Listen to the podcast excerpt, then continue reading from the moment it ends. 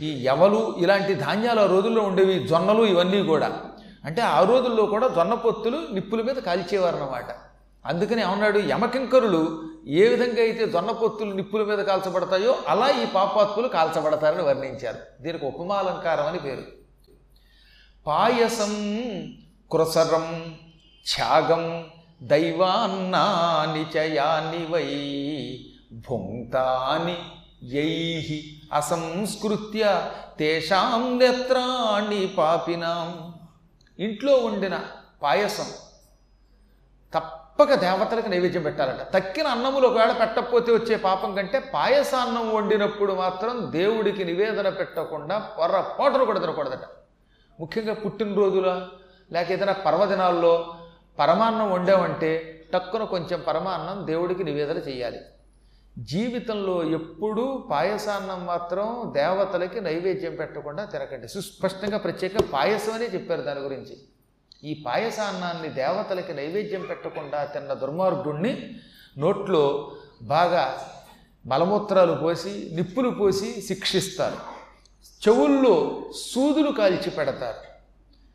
తర్వాత మాంసాహారం తినేవాడు ఏ మాంసం పడితే ఆ మాంసం ఎప్పుడు పడితే అప్పుడు తినకూడదు. వాటిని కూడా సంస్కృతం చేసి అది దేవతా నివేదన చేస్తే కొంత దోషం దానికి పరిహారం అవుతుంది. లేదా అలాంటి వాళ్ళ కళ్ళు కూడా పొడిచి వాడిని శిక్షిస్తారు. మహాత్ముల్ని తిడితే అంత తప్పు ఇందాక చెప్పామా? ఇప్పుడు ఏమంటున్నాడో తెలుసా? మహాత్ముల్ని నిందిస్తుంటే ఖండించకుండా విన్నవాళ్ళ చెవుల్లో కూడా కాల్చిన సూదులు పెట్టి పొడుస్తారు. ఒక గొప్ప సద్గురు ఉన్నారు. శంకరపీఠం ఉన్నది మన శంకరపీఠం. అటువంటి శంకరపీఠాన్ని ఏ దుర్మార్గుడైనా తెలుసో తెలియక విమర్శించాడు అనుకుందాం. అప్పుడు మీరు పొరపాట్లు కూడా వినకండి. బాబోయ్ నాకు చెప్పకు. ఆయన తప్పుకోండి అక్కడి నుంచి. అలాగా? ఆయన అలాంటివాడా? అని పొరపాటున అలాంటి మహానుభావుల్ని నింద చేస్తుంటే చెవి ఒగ్గి విన్నామా? ఈ చెవుల్లో సూదులు కాల్చిపెట్టి పొడిచి పొడిచి పొడిచి హింసిస్తారా? బాధ అనుభవించిన వాడికి తెలుస్తుంది. ఒకవేళ బహుశా మీకు అలాంటి ఆ సూది యొక్క నరక ఎలా ఉంటుందో తెలుసుకోవాలని ఉంటే మాత్రం వినండి.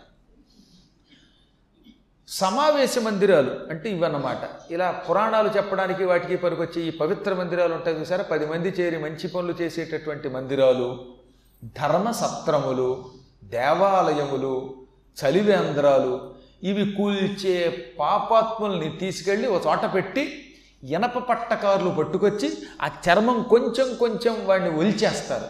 కొద్ది కొద్ది కొద్దిగా చర్మం ఒలిచేస్తుంటే వాడు గిజగిజలాడిపోతాడు బాబో అని ఏడుస్తాడు. చర్మం ఒలిచిన తర్వాత కూడా వాడు చావడు కదా నరకంలో ఉంటాడు కదా అప్పుడు కొరడాలతో కొడతారట. ఏరా రహదారుల విస్తరణ వంక పెట్టి గుళ్ళు కోలుస్తావా? కేవలం నీకు గుళ్ళే కనిపించాయా? ఆంజనేయుడు గుడి పడగొడతావా? శివాలయం తీసేస్తావా? ఇంకో శనేశ్వరుడు ఆలయం పడగొట్టావా? అని వీడిని చీల్చి తోలు ఒలిచి కొట్టి కొట్టి హింసిస్తారు. ఇలాంటి పవిత్రమైనటువంటి ఉపన్యాసాలు జరిగే సమావేశ మందిరాలు కూల్చిన దుర్మార్గుడికి అదే శిక్ష. ధర్మసత్రములు కూల్చే దుర్మార్గుడు వాటిని ఆక్రమించే పాపాత్ముడికి ఇదే శిక్ష.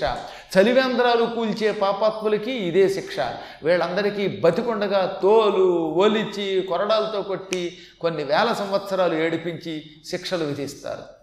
ఎప్పుడు ఎవరికి దానం చెయ్యని లోభి ఉంటాడే పిసిని కొట్టుపీరుగా జీవితంలో ఎప్పుడూ రూపాయి తీసి పక్కవాడికి పెట్టనమాట అటువంటి కొంతమంది అన్నం తిన్నాక వాడు చేయి చూసారా మొత్తం నాకేస్తాడు. అసలు చేతికి ఒక్క మెతుకు కూడా ఉండదు. ఎందుకని? ఎందుకలా నాకేమంటే అమ్మో ఒక్క మెతుకు వేలుకుందనుకోండి ఆ మెతుకుతో కాకిని కొడితే ఈ మెతుకు కాకి తిందో అంటాడు. వీడి బతుకు తగలమంటా ఏమిటి ఇది ఎంత లోభి ఉంటాడే. ఎంగిలి చేత్తో కాకిని కూడా ఇలా తోలనటువంటి లోభి. అటువంటి దుర్మార్గుడికి శరీరం విడిచిపెట్టాక మలమూత్రాలే ఆహారం అవుతాయి నపుంసకుడు పెళ్ళి చేసుకోకూడదు.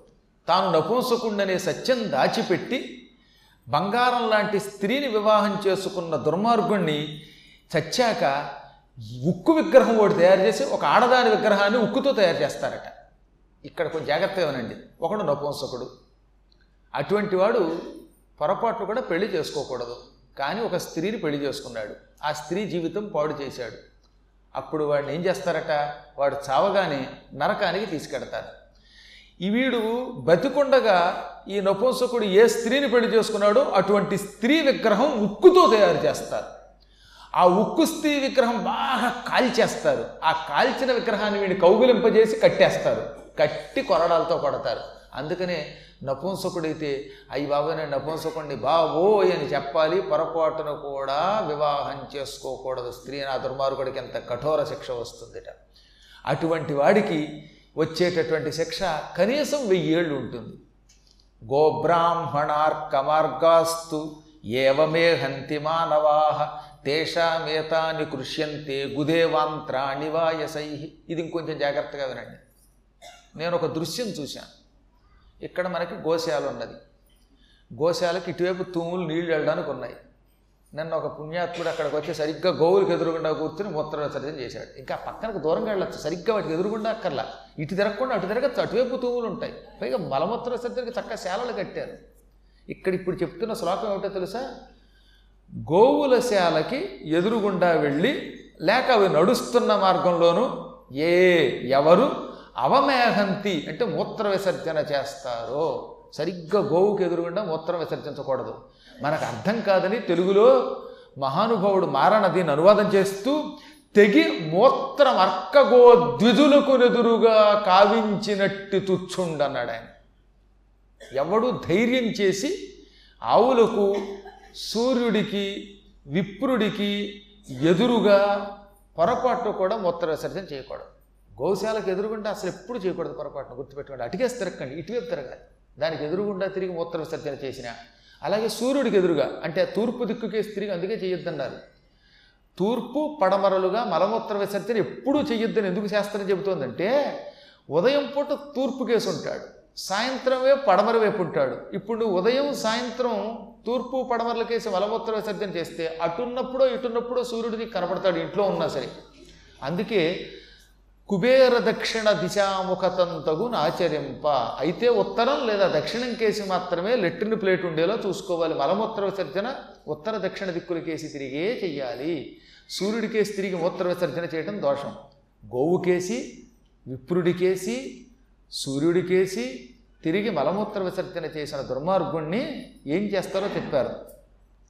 ఈ మలద్వారంలో కాల్చిన శూలాలతో పొడుస్తారు. మూత్రద్వారం దగ్గరకు వచ్చి వాయసై వాయసం అంటే కాకి. మంచి ఇనప ముక్కు కలిగిన కాకులు వచ్చి ఈ మూత్రద్వారాన్ని పొడిచి పొడిచి పొడిచి హింసించి ఏడిపిస్తాయి. పేగులు బయటికి లాగుతాయి. కాబట్టి ఈ పనులు చేయరాదు. అయ్యా నన్ను రక్షించండి అని ఎవడైనా మనల్ని శరణు కోరితే వాడిని తక్షణం రక్షించాలి. శరణాగతుణ్ణి దిక్కు నీవే రక్షించమన్న వాణ్ణి విడిచిపెట్టిన వాడిని యంత్రాలతో కోస్తారు. మళ్ళీ ఇక్కడ ఇంకో మాట చెప్పారు. న్యా న్యాసాపహారిణో బద్ధా సర్వగాత్రేషు బంధనై.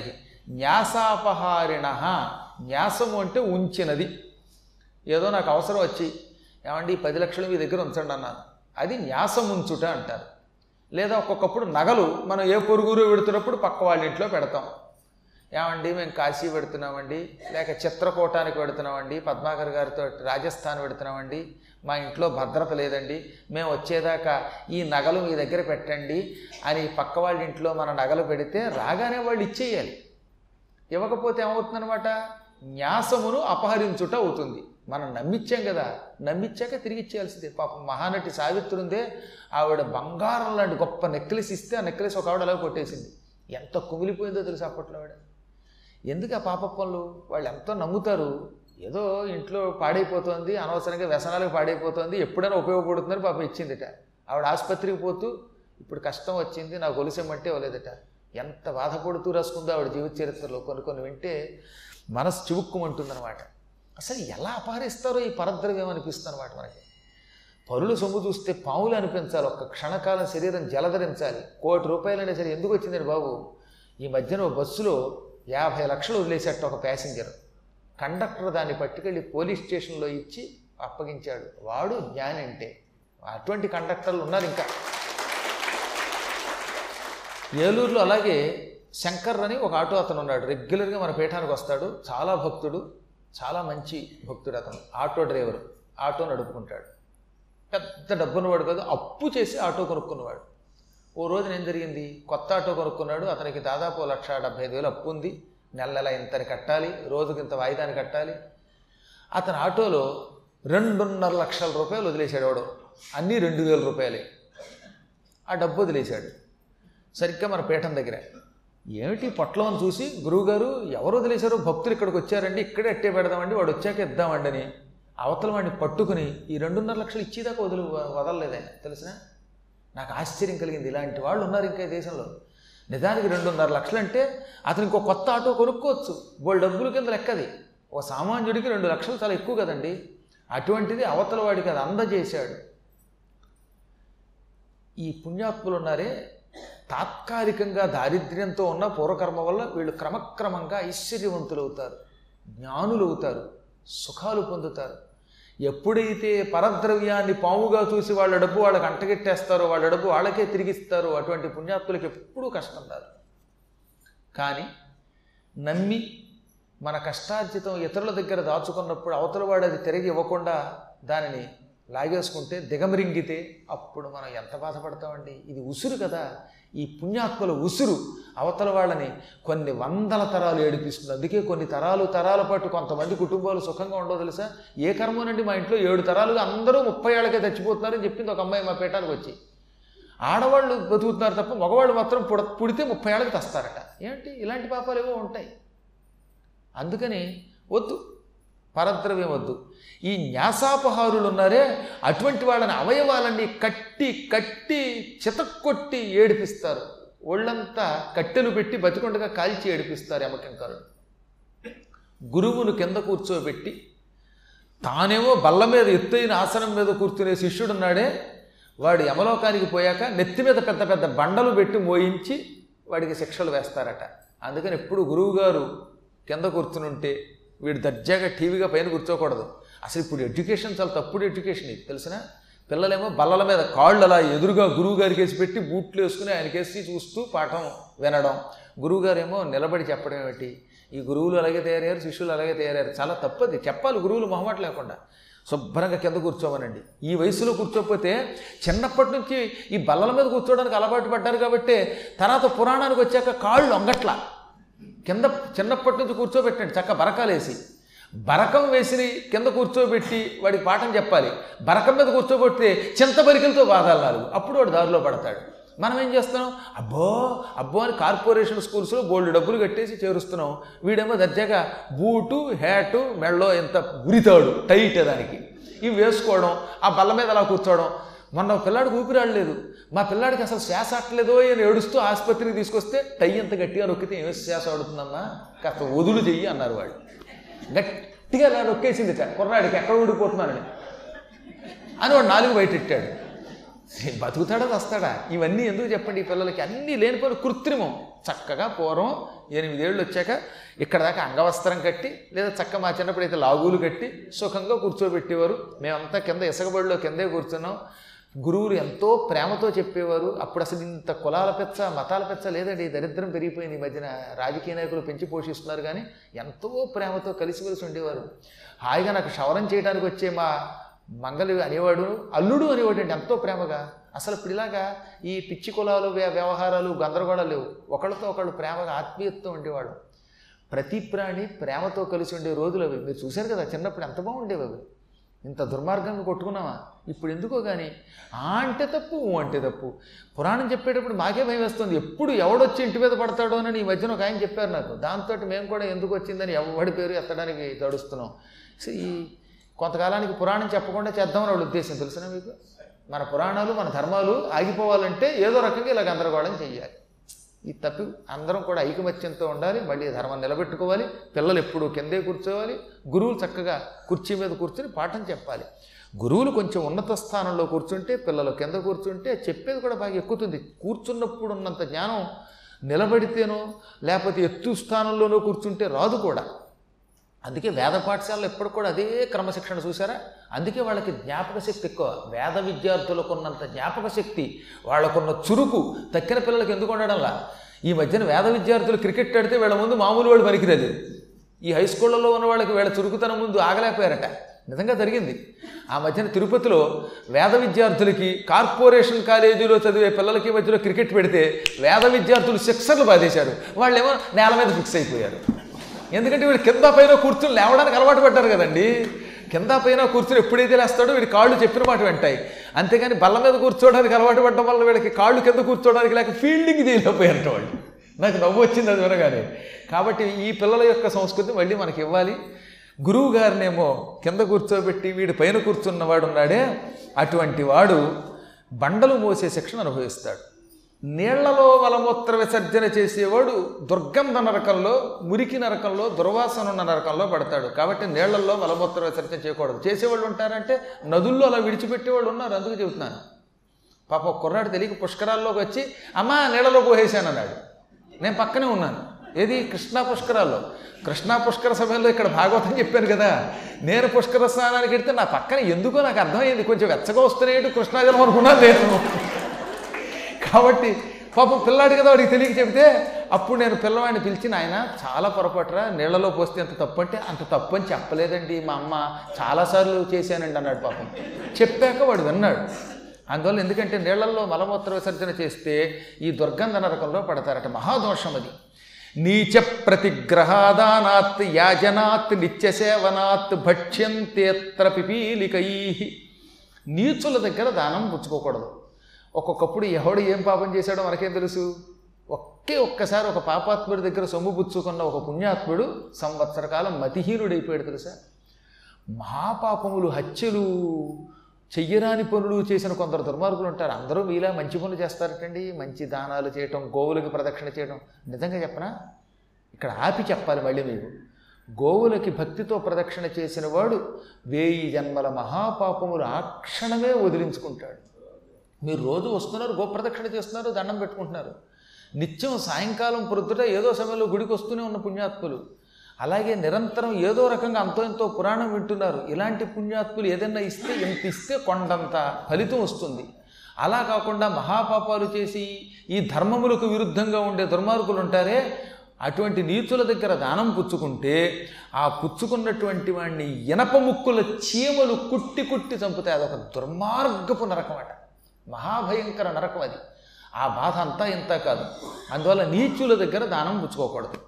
అటువంటి వాళ్ళ చేత యజ్ఞం చేయించకూడదు. అసలు వాళ్ళ దగ్గర ఉద్యోగం కూడా చేయొద్దన్నాడండి. కొంతమంది పాపాత్ముల దగ్గర ఉద్యోగం చేయకూడదట. హత్యలు చేసేవాళ్ళు ఇతరులను ఎప్పుడూ మోసగించేవాళ్ళు ఈ న్యాసాపహారులు వీళ్ళ దగ్గర ఉద్యోగం చేయకూడదు. తానొక్కడు మాత్రం మంచి భోజనం చేసి ఎవరికీ పెట్టని వాడికి తానేమో మంచి భోజనం చేస్తాట. వంకాయ కూర టెంకాయ పచ్చడి ఇవన్నీ తనకి తక్కిన వాడికి కుళ్ళిపోయినవి పెట్టేవాడు ఉంటాడే వాడికి నిప్పులు భోజనంగా పెడతారు. వేడి వేడి నిప్పులు అక్కడ బాగా పెడతారన్నమాట.